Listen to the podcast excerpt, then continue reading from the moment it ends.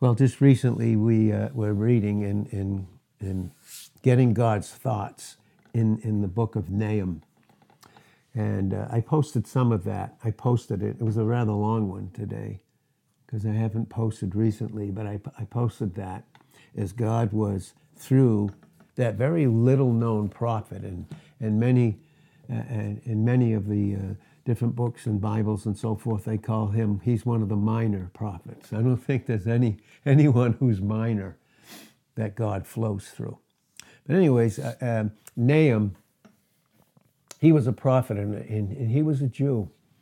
He was a Jew, had, had loving, comforting Hebrew parents. And like many believe, when you study the depth of this particular uh, book of Nahum, you realize that he was taken captive and he was in exile in Assyria. And that's where he was.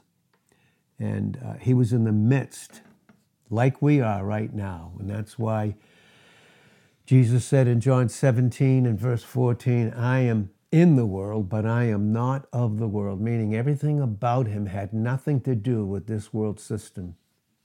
Uh, that he, he, as a human being, impeccable humanity, but as a human being, walked and went through in great suffering and pain that we can't even imagine.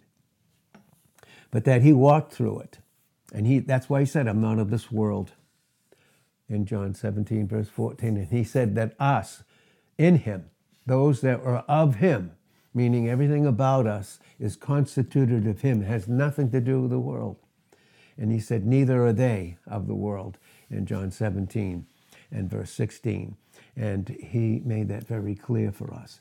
But like Nahum, Nahum again, he was taken captive. And in a sense, it's almost like he, he, he was born in captivity, in the sense that we, in Psalm 51 and verse 5, that we were born with this old sin nature. And in that sense, we were held captive until we received Christ as our Savior, and He instantly began to comfort us uh, with His love.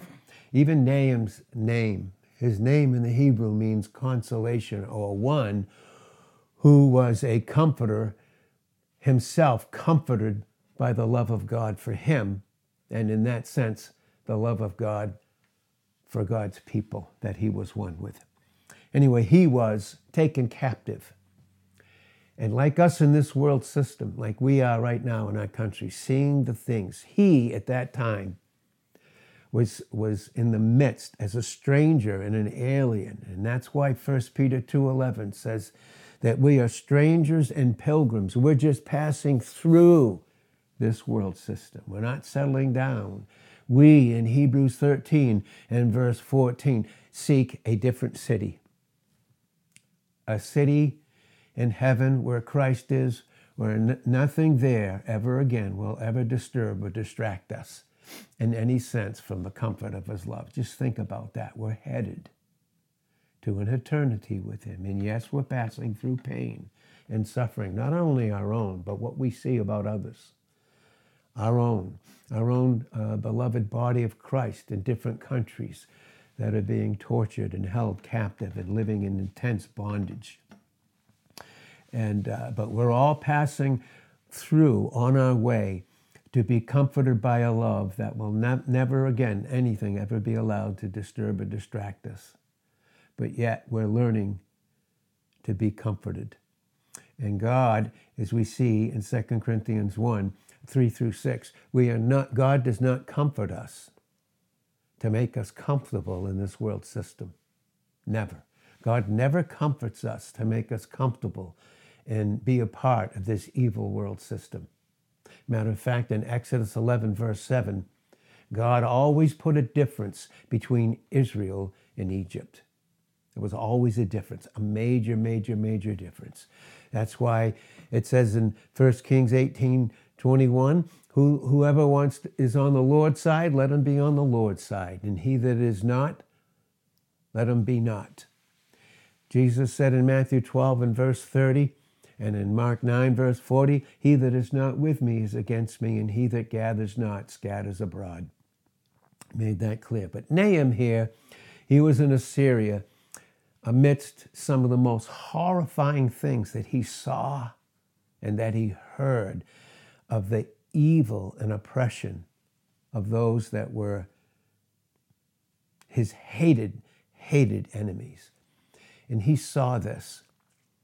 And in that sense, for us, the whole time Jesus walked the face of the earth, even from the time that he was born, and the scriptures bear it out, especially in the synoptics of Matthew, Mark, and Luke, even from the time he was born, and you can see it even in the first two chapters and three of uh, Matthew and Mark and Luke, you could see how he was hated, how, how Jesus himself, born in the Virgin in Luke 1, verse 35, born in Nazareth, brought up there, and uh, how he was hated even at birth, and how Satan rose, tried to raise up Herod to have him killed, all the children two years and under, because he was the spirit of the world. He was so hated.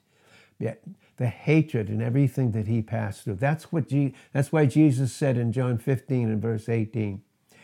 He said, if, if the world hate you, you know it hated me first. If it hated you, it's going to hate me. And the world hates you and I. And it does so in John 15 and verse 25, in Psalm 69 and verse 4, and in Psalm 109, verses 4 and 5, hates us without a cause. There's no cause for the hatred. No cause. But that we, like Jesus, are passing through the evil, but we see the, the evil and oppression that is all around us. It's all around us. Yet, he always comforts us in the midst of our suffering, not to make us comfortable and settle down in this world, again, as we said in 2 Corinthians chapter 1 in verses 3 through 6, not to settle down in this world, but to make us comforters as he's comforted us in the midst of our suffering, to make us comforters of all those that are his. Nahum was given a message and it is amazing. And we can see it. I see it in our country. I see it in my own life, and I see it in our country. The unbelievable patience and long suffering of God's love. In 1 Corinthians 13 4, his love is long suffering. His love. And in that love, there comes a warning of judgment for those that are in evil and of it, but a comfort of his love for those that are his. He always comforts us. Every single time we can fly to Him immediately and be so comforted. And uh, what, what patience He has, the patience of His love.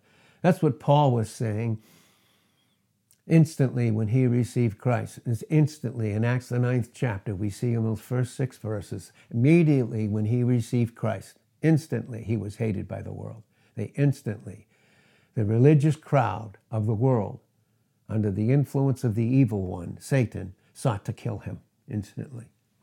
And God protected him through all his suffering. Yes, he had to pass through suffering, just like Christ did, but on our way to a glory and a, comfort of love that nothing will ever again interfere with uh, that love that we are to constantly receive and nothing to ever distract our attention away from it. God would have us and to be comforters. And what in, in, in the comfort of his love, what do we do? We warn those. That's what Paul was saying in Colossians chapter 1 and verse 27. He's bringing out the reality that we're on our way to the hope of glory. A guaranteed, we're passing through suffering.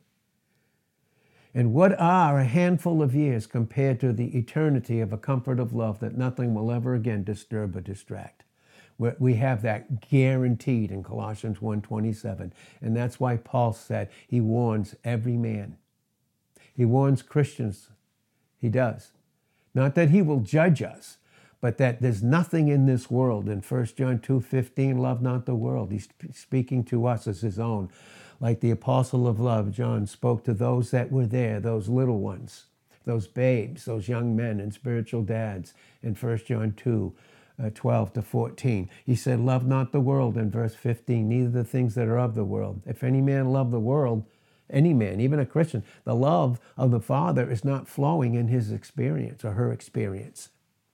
The enemy wants us to be so overwhelmed with evil to the forgetting of the comfort of God's love and his goodness. Romans 12, verse 21 makes it very clear be not overcome of evil. We shared recently how so many Christians it can get oh, so overwhelmed when they look at the political scene. And that is a reality, but it's a spiritual issue being manifested through the policies of the world. We're not a po- uh, politics, and even politics speaks of being a citizen of the world. We're not a citizen of the world. We're not. We, we aren't. You know, we don't have our citizenship here. Our citizenship is, is in heaven. We see that in Philippians 3:20. We see it very clear as we wait to get our bodies. In 321, our glorified bodies. But for now, we pass through suffering. And just think of the depth of fellowship and intimacy and comfort that is, that is garnered and given to us of God. Literally. It's a badge of promotion, but we're not to be overcome with evil. We see it, we understand it. And in a way, it just, it just brings us in that sense of suffering and pain for ourselves and for others, but God uses that to bring us right to the comfort of His love. He wants to make us comforters and know how we need to be one together and not to escape being one with each other and then hide or escape into the world and into the world system. But He's given us each other as comforters of that love that we should always be towards each other. And that's why in Ephesians 5 1 and 2, we're to walk as children of love and to walk just like Jesus did and abide in Him in 1 John 2, verse 6, and, and, and abide in the comfort of his love, so that even though we are in evil, we don't become, in our experience, of it, in the sense of it just causing harm to us. And that's why it says in Romans 16 and verse 19, I would have you wise. He said, Your obedience is come abroad to everyone meaning our obedience, and our obedience is just simply returning the love that God has loved us with and comforted us, us with and returning it to Him. It becomes a testimony to all around us, to believers and even the unsaved. But then he said in that Romans 16, verse 19, I would have you wise unto good, walking in the wisdom and goodness and comfort of God's love, and being harmless with evil. Being harmless with evil. God has measured out every, every single ounce, every single particle of our suffering. But he never measured it outside the comfort of his love. Never. And he's given us this word. And so there we're, we are like Nahum, only we have so far much more. Being the very body bride and church of Christ himself, we are his body Ephesians 5:30. If we're his body, did he suffer? Did he experience pain? Did he, did he see evil? Did it have an effect on him? It did, but it drove him to his Father, as we see in Matthew 11, 27 to right through to verse 30. And we can yoke up with him and learn of him. Just think of the lessons that we learn in sufferings, the sufferings of failure of sin. Thank God we're not that, but we can learn from it and mistakes that we make in ignorance and, and, and just be thankful of being yoked up to Christ where all of God's goodness and comfort of his love flows. And constantly, when we see that, when we see our position here eh, on this earth, we're in this world, but we're not of it. Not a single thing about us is of it. And that's why we can read the beauty of this in Romans, the fifth chapter. We can see it, Romans 5 and, and verse 1. It says, Therefore, being justified by faith, we are cleared of all guilt and condemnation. So listen to this. Just listen to the word, listen to it. And listen to God's counsel to us this morning and let it go in deep and let us not be uh, distracted by a single thing, but just concentrate that we are, our very being is one of guilt free because we have dependence on Him. And when we do, we have peace with God through our Lord Jesus Christ. It's by whom also we have access by this dependence into this grace wherein we stand. And we rejoice in the hope of the glory of God. And not only so, but listen, we glory in tribulations. Also, knowing that tribulation, the sufferings of being one in Christ in this evil world system, works patience. Works in what? The comfort of his love. Because he's long suffering. God, love who God is in 1 John 4 8 and 16, and in 1 Corinthians 13, verse 4, suffers long. It endures. It endures, you see. And so, tribulation works for us in the comfort of his love patience. Patience. We don't get overwhelmed. The suffering doesn't overwhelm us, it just leads us to him who has overwhelmed us and made us in the comfort of his love in Romans 8:37 more than conquerors. More than that. And so we see then that and patience in Romans 5 verse 4 patience experience. What do we experience? And experience what? Hope. The guarantee of our eternity where we're passing through this suffering there's going to be an end of it there is. But for now, we're to be occupied with Him. And patience, love, and hope, this guarantee that's ours in Christ, again, based on Colossians 1 and verse 27, based upon that very thing, that very thing, the love of God is poured out in our hearts by the Holy Spirit, which is given unto us. He's constantly giving Himself to us. And we can be very thankful. In Nahum, Yes, Nahum. Nahum's message was one of warning and judgment coming speedily to, to Nineveh, the capital of Assyria, and it happened. They were, Nineveh at that time were, was very rich, very rich, but they were hard oppressors, adversaries of God's people, as they themselves, those oppressors, lived in luxury. Oh my God, and God forbid that we as Christians should think that God would comfort us so that we could live in the luxury of the world. We're just passing through here. This world and these the things of the world are not to be our occupation. Yes, God may bless us with certain things. And of course, that was a true prayer. That was the true prayer. We see the true prayer that uh, God gave the beloved uh, apostle John the one who laid his head on Jesus' breast in John 13 and verse 23. But we see here, 3 John 2, he said, he said, Beloved, I, I, I wish, I truly wish above all things that you may prosper and be in health. Be in health. Listen, not just physical health. What's more important to us in God's eyes? And God will use physical health to teach us spiritual health and realities and to make us more conscious, more conscious. And He's with us in these physical ailments and these things. But with that, those physical ailments and the sufferings that they come, to teach us to rely on Him and not the world and to be his own. But I, but I truly wish above all things that you may prosper and be in health, spiritual health too, even as your soul prospers. You see that? the soul prospering. And then he said, For I rejoiced greatly when the brethren came and testified of the truth that is in you. boy, we have it in Christ, as you walk in the truth.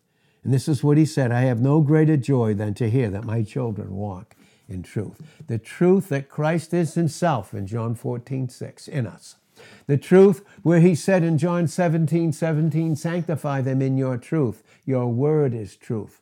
And that's why Christ, even himself, in John 17 and verse 19, sanctified himself, set himself apart for his Father, always did those things in John 8 29 and Romans 15 3 that pleased his Father. And so Nahum, he saw and he heard and he felt the cruel oppression, tortures, and the evil of these the evil world system the evil world system that tries to make luxury and material things just like we see the world system and how it was established in Genesis, the fourth chapter, starting in verse 16, all the way to the end of the chapter.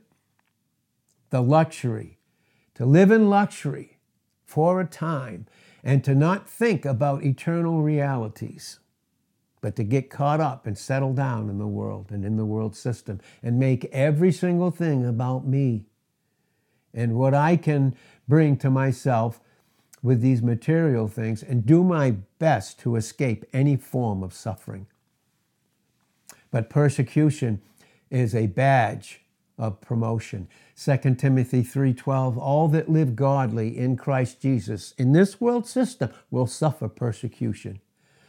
But just like Moses in, in Hebrews 11, 23 to 26, he refused to be called the child or the son of Pharaoh's daughter refused it.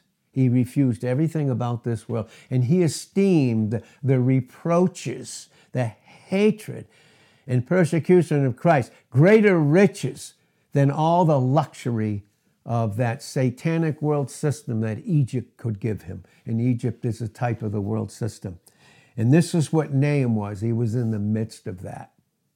But yet, in the midst of all of that, his message to God's people is listen, your enemies are on their way to a perdition and judgment in hell and in a lake of fire forever, as much as many don't want to make hell forever. And that again is brought out in Philippians chapter 1 and verse 28. It's a token the warning is, is the warning for us today is against God's enemies. They're going to be judged, and God's always been faithful to do that. We see it all through the scriptures. But He's to comfort us.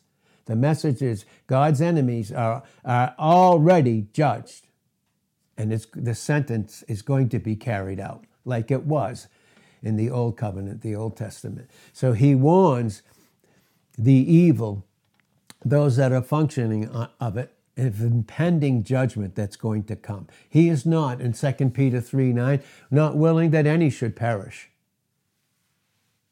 but that all should come to repentance and receive Christ. And I'm thankful for every man of God and woman that tells others about Christ. And even though we, we at times we fail and, you know, we, we do that and, and we sin and, and we make mistakes and sin and but we confess it and go on being comforted by him and being a comforter of others that suffer. Thank god that we can suffer righteously. We see that. See it. Watch it even in jesus when jesus said in matthew the fifth chapter in the fourth verse all the way to the 12th verse that beautiful progression of the life that's his in us and how we are more than conquerors. We are more than conquerors. And even the physical sufferings that we have is of His love a yoke that keeps us yoked up to Him, because otherwise we wouldn't be. That's why we have them. They're a constant reminder for the believer of His love for us. And that's what we need. We need that yoke in Matthew 11, 28 to 30, so that we can be comforted and rest in the comfort of his love. And that's what Jesus said when he told his disciples in that beautiful picture in John the 13th chapter. He said, Having loved his own, he loved them even unto the end. And the end is our eternal beginning in him. Once, once we, he takes us out of time, and thank God we don't have to live in time. We can live in time, but not be of it, because we have the eternal life that Christ is in us in 1 John 5 11. This is, and we have again so much more than Nahum. But the message that the message that God gave to Nahum again was one of warning, wrath, and justice coming, and yet the comfort of his love. And they are never inconsistent with each other, by the way. They are both of his nature. Psalm 97, uh, verse 10 All you that love God hate evil. Very, very simple. Uh, be not overcome with evil, but overcome evil with good. There's no evil, of course, and none to be attributed to God like some would do so. There is no evil, and to make God some monster. But there, the fire of the jealousy of his holiness is even that purity. It is. And, and his wrath is never inconsistent with his love. With his love. Ever. And as long as God's ever been, he's known about evil. He's known about it. But God's plan in Psalm 32 and verse 4, his way and his plan, and, and in Deuteronomy 32, verse 4, I should say, is perfect. It's complete in itself. And he knows what he's doing. And we don't have to question God in doubt. We just have to submit to His word. And even the things that seem to be so hard and things that we don't understand, we do know that He does know all things. In 1 John 3:20, He knows all things. And when I trust Him in what I can't even understand, I mean, how are we to understand in areas where people could be so evil and do such evil things to each other and to other people? how can we, how do we even, we can't even comprehend it in that way. And the only way to be able to not be overcome with it is to be overcome with the goodness of the comfort of His love. We're passing through here. And so God gives us a warning, and He'll use the word in us and give us opportunity to warn others of the impending wrath of God in John 3, verse 36. Wrath that won't be yours by receiving Christ, the very comfort of God's love, there'll be no wrath for us in 1 Thessalonians 1.10, 1 Thessalonians 5.9. And I wish that sweet men of God, I know they're born again, that now believe they have to go through the tribulation period when the Bible makes it crystal clear that is not to happen for us. It's not for us, it's for Jacob's trouble in Jeremiah 30 and verse 7. And Jacob's trouble is, we know very, very clearly, based upon the scriptures in Genesis 32, we see it very clearly that, that uh, Jacob got a new name, and it was called Israel, one who rules with prince of, uh, as a prince with God. It's for the tribulation period is for the reason of God in finality dealing and doing away with Israel's enemies, the tribulation period, all our enemies are already dealt with. That's why the Holy Spirit, through the Apostle Paul, said in Romans 8, verse 37, we're already more than conquerors in him. He's conquered everything. Read it in Romans 8, 31 to 39. He's already overcome that, all our enemies. But he will, our, our spiritual enemies, our heavenly enemies, in Ephesians 6, verse 12. He's already dealt with that. But he will deal with Israel's earthly enemies. Ultimately, we see in Revelations, the 19th chapter, prior, after then setting up the millennial reign in Revelations 20, 1 through 4. We see it crystal clear in the scriptures, the clarity of the scriptures. But for us, we're, we're already more than conquerors. We're already more than conquerors. And God has given us this privilege how to suffer right the right way with Him. And the only way is with the comfort of His love.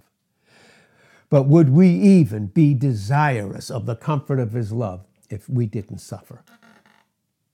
That's why God gave, gave Paul the thorn in 2 Corinthians 12 and verse 7, because He'll give us these godly and beautiful revelations of the truth that we have.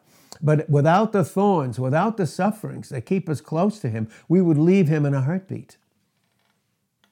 And so God is warning, just like He did uh, in Nahum as we close, just like He did through the prophet Nahum. He was warning, He was warning those that were evil that they're coming, there's coming a judgment for them. And without Christ, it would be an eternity in hell and ultimately in the lake of fire.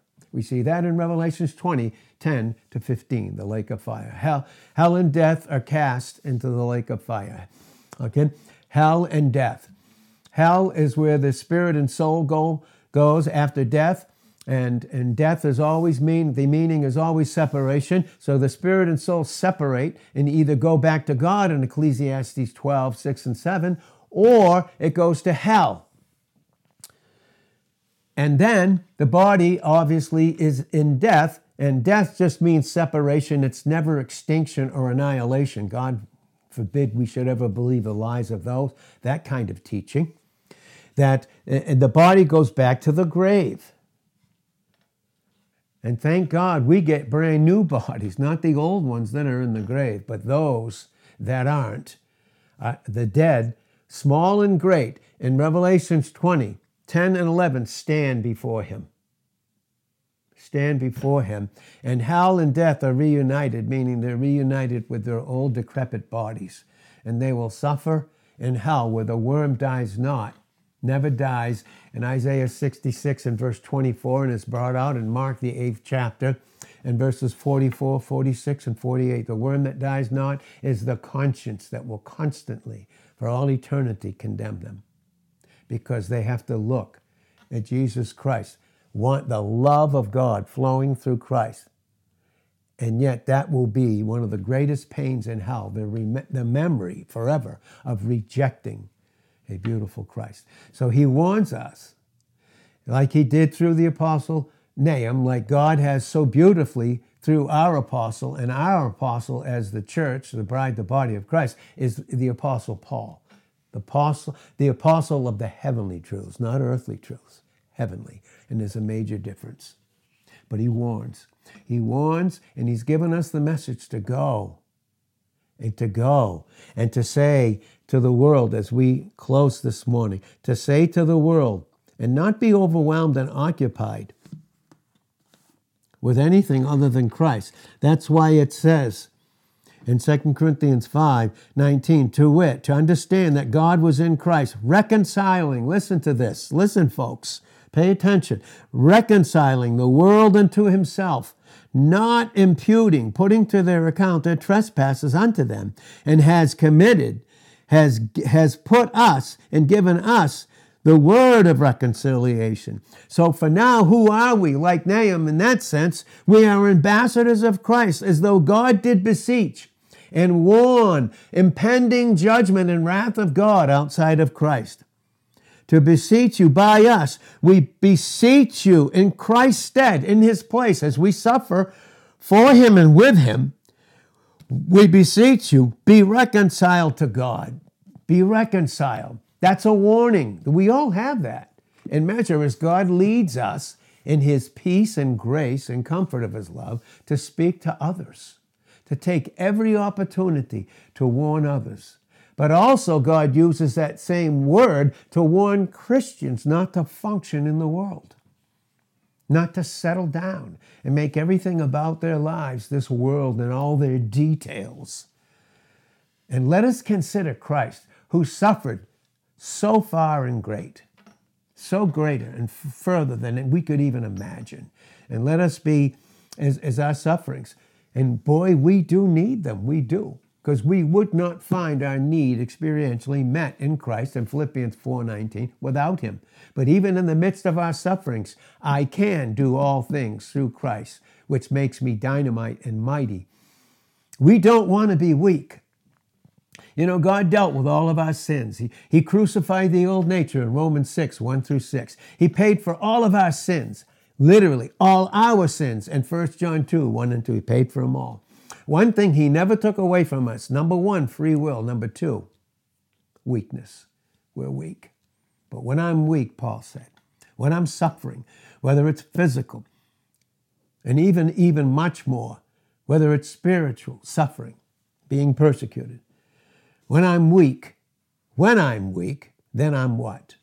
I am strong in 2 Corinthians 12 and verse 9. And let the weak say through everything in Joel 3:10, I am strong in the comfort of his love. He's comforting us on, on our journey as we pass through this wilderness on our way to our promised land. You know, all the promises of God in 2 Corinthians 1:20 are where all his completed love for us flows through Jesus Christ. Even the warnings and even the comfort all have to do with the God of promise, and they're all in Christ. Because Christ, there is no judgment for us. But in John 5 22, there will be judgment. And that judgment, all unbelievers will see in Revelations again 20, 10 to 15, when they face Christ. Face Him.